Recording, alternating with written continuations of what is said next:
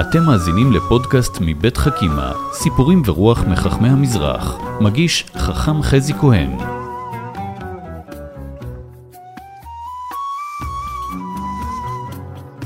שלום לכם, אתם בפודקאסט של חכימה, סיפורים ורוח מחכמי המזרח.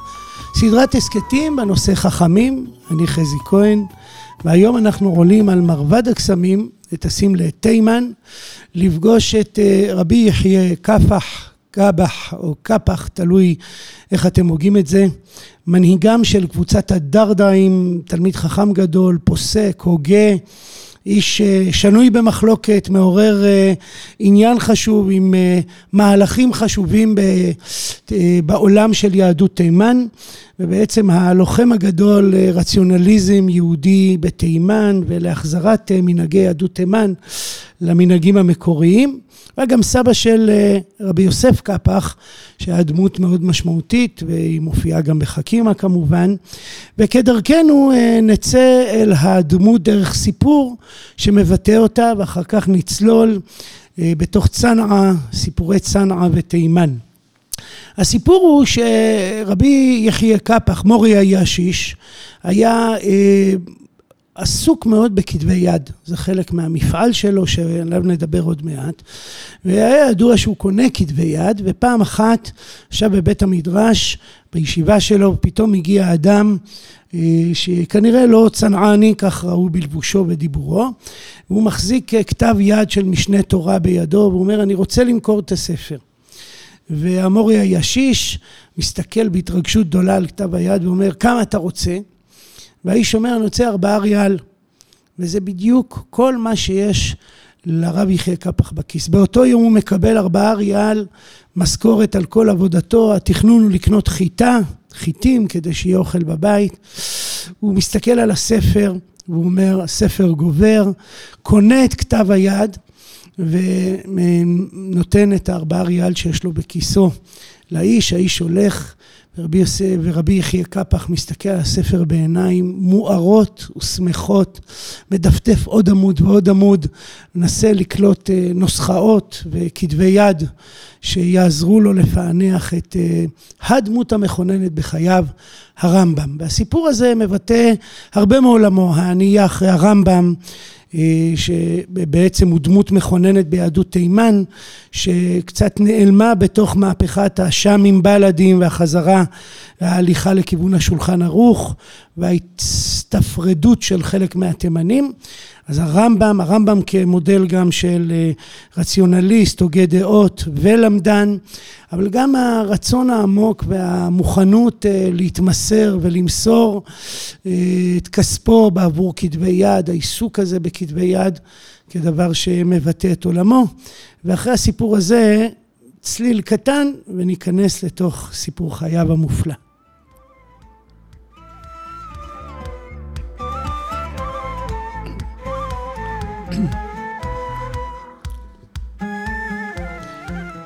אז מורי יחיא קפח, מורי הוא בעצם בא מהמילה מרי בארמית, רב, אדון ובתימנית מורי, אז מורי יחיא קפח נולד ב-1850, הוא גדל אצל סבו כי הוריו נפטרו והוא למד אצל הרב חיים קורח. והסיפור הוא יפה, כשהוא היה בן שש לא היה למשפחה כסף, הסבא פרנס, כשהיה לסבא זמן הוא קצת למד עם יחיא הצעיר הילד משנה תורה כמובן אבל הרבה הרבה מהזמן הוא עבד והילד היה בבית לומד קצת לבד קצת מתבטל והוא ממש קינא בילדים האחרים שהולכים ללמוד. הוא התגנב למקום הלימוד ועמד מאחרי הדלת והקשיב. מי שמזכיר לו את הלל הזקן זה סיפור ממש דומה. הוא ככה מקשיב והרב חיים קורח מזהה מורי קורח מזהה שיש מישהו מאחרי הדלת פותח את הדלת והילד נתקף בהלה ובורח. ולמחרת הוא שוב חוזר שוב עומד מאחרי הדלת ומקשיב והרב קורח מבין שיש פה סיפור ניגש ככה בעדינות אל הדלת פותח אותה מסתכל על הילד ואומר לו מי אתה? מה אתה עושה פה? והוא מספר לו אני ילד עני אין לי כסף לשלם אני יתום ואני רוצה ללמוד תורה והרב קורח שולח אותו לביתו אבל בערב מגיע הביתה אל הסבא ומספר להם כמה הילד רוצה ללמוד תורה, הוא בעצם מבטיח ללמד אותו בחינם. וככה הוא נכנס אל בית המדרש, לומד תורה, אחר כך גם לומד צורפות כחלק מהתפיסה המאוד מאוד רמב"מיסטית, שמאוד מפותחת בתימן, שלא מתפרנסים מן הרבנות, והוא שייך לחבורה של משכילים תימנים מאוד מחויבים לעולם התורה, אבל עם עין פתוחה אל העולם, מחפשת, סקרנית. אה, יש לו חבר בשם רבי חיים שחבשוש, שיש לו ספר מסעות בתימן, אה, רבי סעיד בן יוסף אל-ערוסי, ובתימן באותה תקופה לומדים הרבה קבלה. ומגיעים גם מבקרים מחו"ל, והנה מגיע משכיל יהודי בשם יוסף הלוי. הוא uh, משכיל יהודי מטעם צרפתי, מטעם כי"ח באקדמיה הצרפתית. הוא מגיע לחפש כל מיני כתובות שבתאיות, והוא נעזר ברבי חיים חבשוש. Uh, יש ספר מסעות יפהפה שמספר את הסיפור הזה. ו...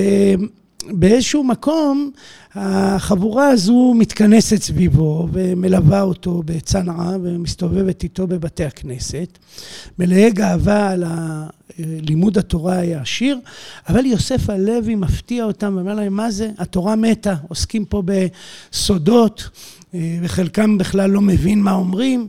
איפה הגמרא, איפה הרמב"ם, והם מזדעזעים מן הדברים האלה, וזה מאוד משפיע על מורי יחיא קפח, שבעצם מזהה ומבין שיהדות תימן עברה מן הרמב"ם ורס"ג והתפיסה הרציונליסטית הקלאסית אל עולמות של קבלה ומיסטיקה, והוא ב-1892 פותח ישיבה בביתו, שם לומדים הרבה גמרא עיון, הרבה רמב"ם, בבלי, ירושלמי, והרבה הגות קלאסית. ההוגים הקלאסיים, הכל לומדים כמובן בערבית, זה שפת המקור, והוא ממש ככה מייצר בית מדרש שאנשים שכמובן עובדים למחייתם, אז הלימוד מתרחש הרבה בערב אחרי תפילת ערבית ולפני עלות השחר עד הבוקר, בבוקר אנשים הולכים לעבוד ונכנסים לתוך מרחב החיים. בשבת לומדים גם מנועת המאור, ספר שאהוד מאוד בתימן, ספר מוסר, ובמוצאי שבתות לומדים פילוסופיה. כחלק מהתפיסה של הרחבת הדעת שהתורה היא לא רק ארבע אמות של הלכה אלא גם המבעים המחשבתיים שלה. ב-1899 מתפטר הרב סלם אל-ג'מאל והוא וקיל, הוא ממלא מקום חכם בשי, באופן טבעי נבחר מורי יחיא קפח, אבל יש שם המון תסבוכות וסכסוכים. הוא מתפטר והופך להיות מלמד תינוקות. מקצוע, כן, מורה לכיתה א' וב' זה בעצם ההקבלה, אולי אפילו גנון א' ב', והוא מתפרנס מזה כדי לאפשר לעצמו להעמיק בלימוד התורה. ותוך כדי לאט לאט הוא נכנס ונהיה דמות יותר דומיננטית, ב-1905 יש רעב כבד, הישיבה בצנעא, שזה לא ישיבה במונחים המודרניים, אלא מקום מפגש לתלמידי חכמים, בעצם קצת נפגע ולמרות שהוא הצעיר שבין הרבנים כוחו הולך ורב והתפקיד שלו, הנוכחות שלו בתוך הישיבה הולכת וגוברת.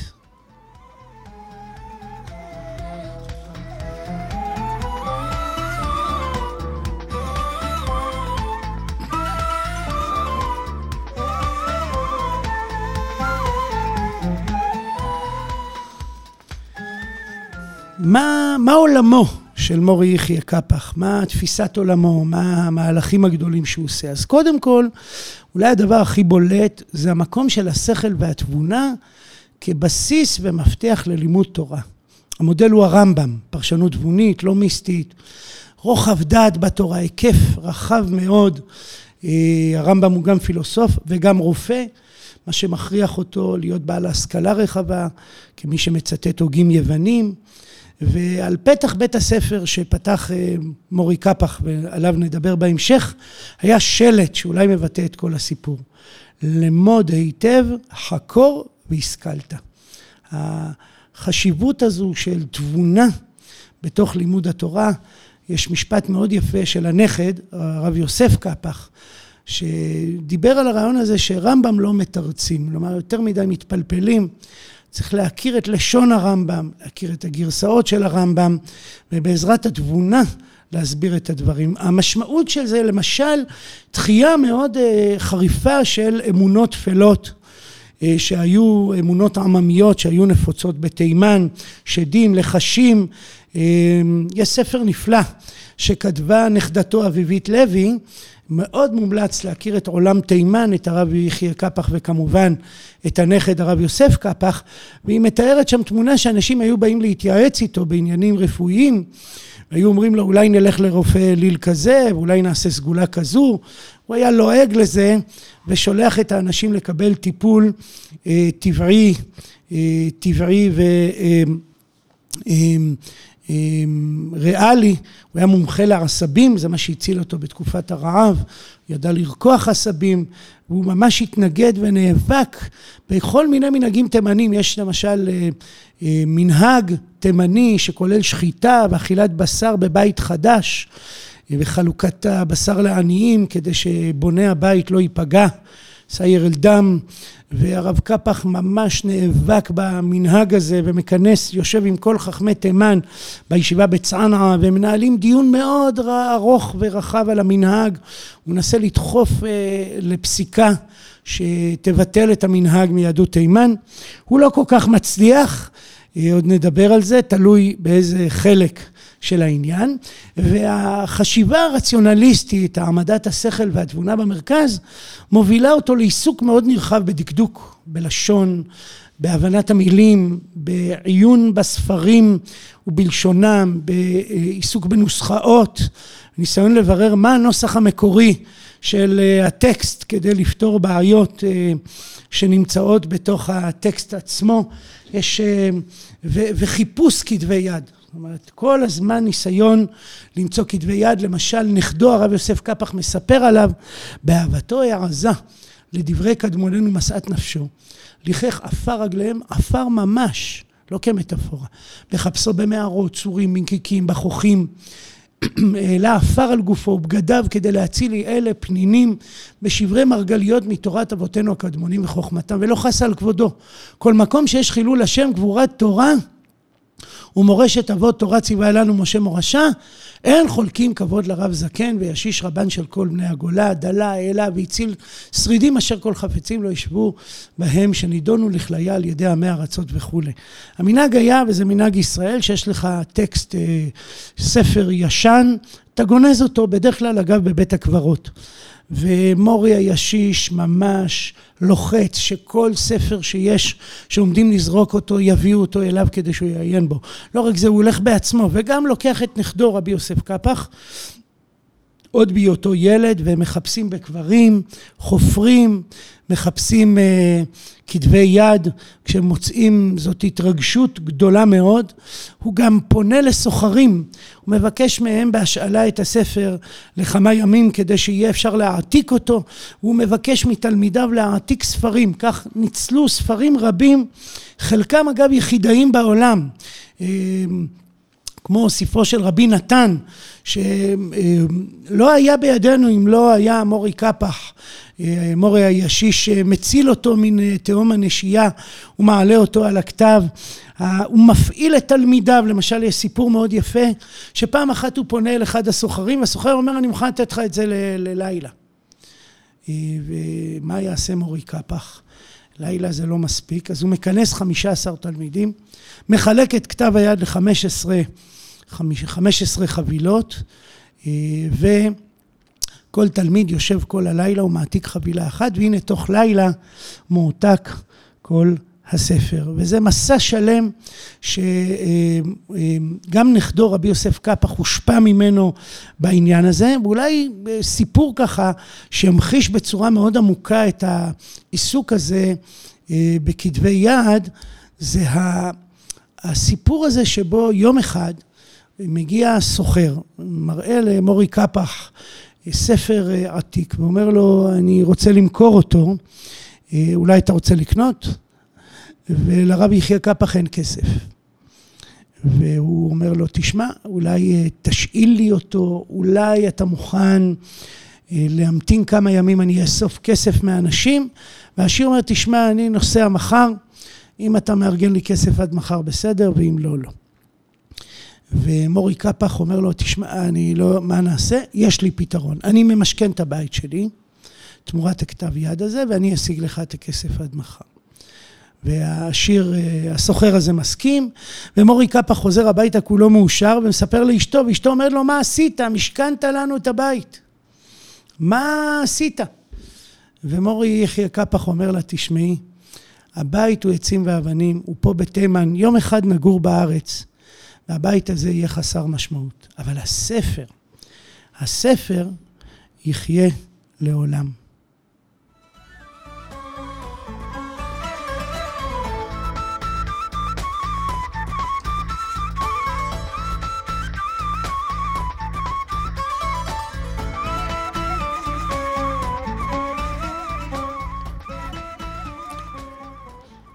אז כבר הזכרנו, ועכשיו הגיע הזמן קצת לומר על זה כמה מילים, כמה מילים. השכלה רחבה כללית, המודל הוא הרמב"ם אמרנו, ולכן הוא מאוד, הוא בעצמו וגם אה, בנו וגם נכדו לומדים מקצוע צורפות, את, אה, את רבי יוסף קפח הוא גם מלמד נגרות, הוא בעצמו גם צורף, והוא אה, לומד אסטרונומיה, מספרים, יש עדות מאוד יפה בספר של אביבית לוי שהזכרנו, שבו הוא אה, לומד וכשיש לו שאלות אז הוא הולך להתייעץ עם אה, אה, איזשהו אסטרונום מוסלמי כדי להבין את הדברים לאשורם וכשהאסטרונום הזה נפטר אז האח שלא יודע אסטרונומיה בא ללמוד אצל הרב קפח דברים מעין אלה ואחד האירועים אולי הבולטים בהקשר הזה הוא הקמת בית ספר טורקי מודרני בצנעא בתימן, ומי שמנהל אותו זה בנו רבי דוד קפח, שהוא בעצמו גם לומד תורה, מדעים, צורפות. בית הספר הזה הוא בית הספר מודרני, יש שם שילוב של טורקית ועברית, לומדים שם הרבה תורה, אבל גם מדעים, גיאוגרפיה, אסטרונומיה, חשבון, ביולוגיה. והבית ספר הזה הוא בית ספר שמאוד מנסה לפתח את הסקרנות של התלמידים ועל זה יש קטע מאוד יפה שמספר רבי יוסף קפח על הסבא. הוא אומר כך, סבי פיתח בי את חוש הסקרנות, לידע כל דבר הנקרא בדרכי. חוץ מן הלימודים הרגילים, מקרא, משנה, כתיבה, עשיית הקולמוס, עשיית הדיו, שרטוט וכדומה. אה, תראו איזה אה, סדר ומשמעת, איזה דיוק. אה, לומדים לא רק את הטקסטים, לומדים לעשות קולמוס, לומדים לעשות דיו, לשרטט.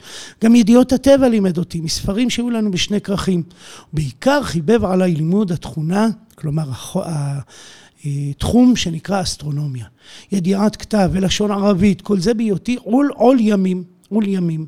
אני עוד אה, צעיר, הוא באמת אה, אה, גם עושה את זה בבית הספר.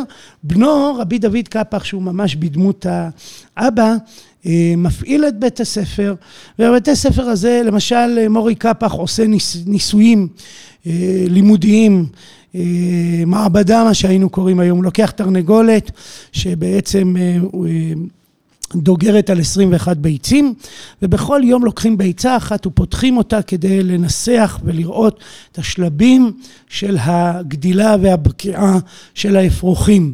בעצם סוג של מעבדת ביולוגיה מקים שם, וגם הנכד מספר שהיה להם בבית אה, תאים עם כל מיני עקרבים ושרצים, והם היו מנסים לפענח את כל הסיפור הזה של התפתחות הטבע. כלומר, אה, הלימוד הוא לא רק לימוד של תורה, אלא הוא תורה עם אה, מדע.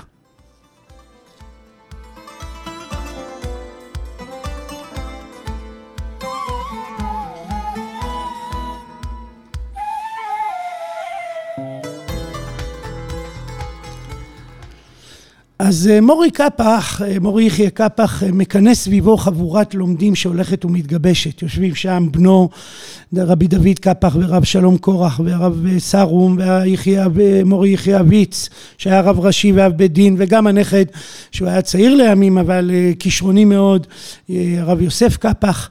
החבורה הזו הולכת ומתגבשת, היא אפילו יוצרת לעצמה תקנון שכולל כללי לימוד כמו למשל אל תשאל בדבר שאין בו ממש מהצד השני, אל תבוש לשאול בדבר שהוא לעניין.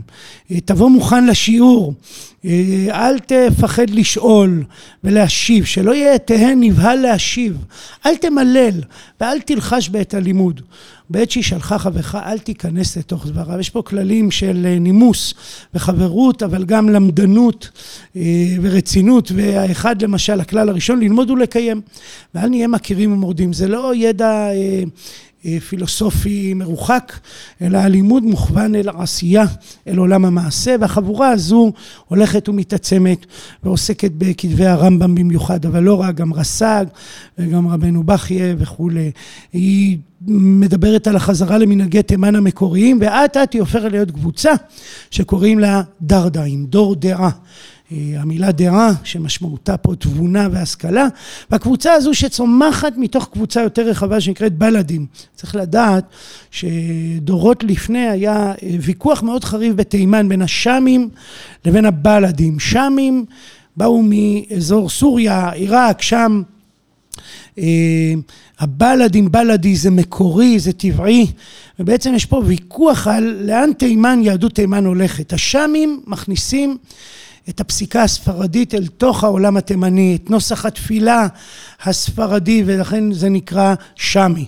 הבלדים נאמנים לטקסט המקורי, לסידור המקורי, למנהגי תימן המקוריים ויש ויכוח גדול בין השמים לבלדים שעם כל זה שהוא נותר על כנו בסופו של דבר כמעט אין שימור של מנהגי תימן המקוריים לבדם. גם הבלדים העולם הספרדי נכנס, אולי לא נכנס בצורה חריפה וחזקה כמו אצל השאמים, אבל גם הוא השאיר רושם על הבלדים והדרדאים שבמאה העשרים צומחים מתוך הבלדים הולכים בצורה מאוד מאוד חזקה על, על התבונה וחזרה למנהגי תימן ועל הפילוסופיה הקלאסית ולכן יש בה התנגדות עמוקה מאוד לזוהר וקבלה. רבי יחיא קפח, לשונו חריפה ובוטה, הוא רואה בזוהר זיוף, הוא רואה בזה טקסט לא יהודי, הוא מדבר בחריפות מאוד על מחבר הזוהר, שהוא קורא לו נביא שקר, והוא, הדברים שלו חריפים ונוקבים, והם יוצאים מעולם תימן. הוא מתכתב בעניינים האלה עם הרב קוק, עם צייטלין, וכותב באמת דברים מאוד חריפים ומעורר התנגדות מאוד חריפה ורוב רבני תימן לא הלכו עם הדרדאים והתנגדו להם בראשם רבי יחיא יצחק הלוי שהיה הרב הראשי לתימן ויש ביניהם ויכוח מאוד מאוד חריף בין מורי יחיא למורי יחיא ולצד כבוד בין שני הרבנים ואפילו שיתוף פעולה בבית הדין הגדול יש פה מאבק על דמותה של היהדות, האם לעולם המיסטיקה יש מקום, האם לזוהר ולקבלה יש תפקיד, אולי אפילו תפקיד מרכזי, או להפך, הם נחשבים פעולה חיצונית ליהדות המקורית וצריך לדחות אותה. והרב יחיא קפח כותב ספר מאוד חריף שנקרא מלחמות השם, הוא עמל עליו שנים, הוא מפרסם אותו בירושלים, מתפרסם ב-1931 ומעורר התנגדות חריפה עוד יותר. וב-1937 יוצא ספר כנגדו שנקרא אמונת השם, שכתבו אותו כמה מחכמי תימן בעילום שם, ובו הם מתנגדים לעולם, לתפיסה של מורי יחיא קפח. אולי המרחב שהכי בולט בעניין הזה, זה המרחב הציבורי במתח הזה. קודם כל הבית ספר שהוא הקים, ורבי דוד קפח בנו היה המנהל שלו עורר התנגדות עמוקה שהובילה למאבק ממשי כולל הלשנות לשלטונות על הרב יחיא קפח ועל בית הספר כבתי ספר שעוסקים בהם בתכנים לא לגיטימיים וזה מביא לסגירת בית הספר ואפילו מאסרים. אבל רבי יחיא קפח לא מוותר והם מקימים בית ספר באחד הבתים. ושוב יש גל של הלשנות ושוב יש גל של מאסרים וסגירת בית הספר. ובנו דוד שחוטף מכות קשות משוטרים תימנים בעצם חולה ואחרי זה גם נפטר והעסק הולך ונהיה הרבה יותר חריף כשיש פנייה לחכמי ירושלים שהם יוצאים בחרם על הרב קפח.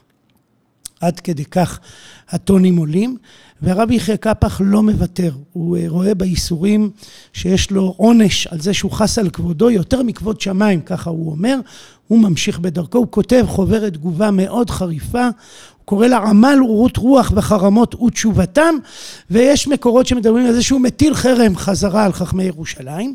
לא שיש לזה משמעות גדולה אה, במישור המעשי, או יש לזה משמעות ציבורית. רוצה לומר, אני לא מפחד, אני לא מוותר, יש לי אמת, אני דואג לכבוד שמיים ואני לא אוותר על תפיסת עולמי. הוא מנהל ויכוח מאוד מעניין עם הרב קוק, שבו הרב קוק אומר לו, דעתך לגיטימית. בעולם היהודי, מותר לחשוב שהזוהר הוא זיוף, אבל הטון, הטון צריך להשתנות, אבל הרב יחיא קפח אה, לא מוכן לוותר.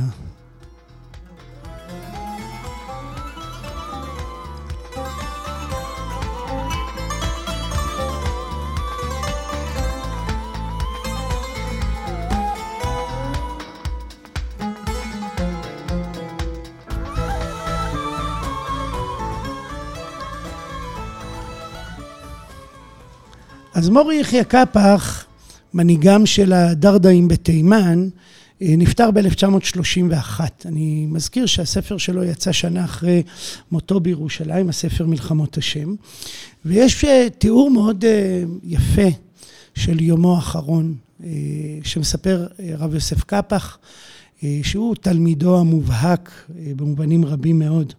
הוא מספר ככה, זה היה בשבת. כשיצא מבית הכנסת אחר תפילת מוסף, שהה במנוחה כשעתיים.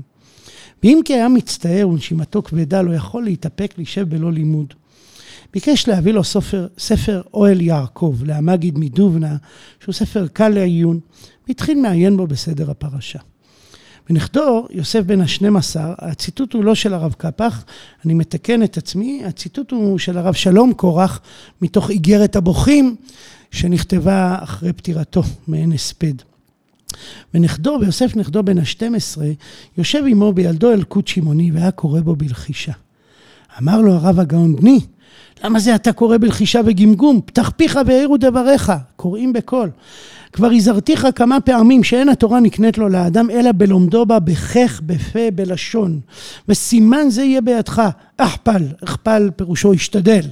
אכפל, והוא ראשי תיבות, אקרא, חך, פה, לשון. הבן יקיר יוסף הנזכר, כיוון שראהו דיבר עמו, תכף ונכנס עמו בשיחה של עניינים שונים. זה נראה שהרב, שהנכד לא רוצה להעמיס על האבא, הסבא.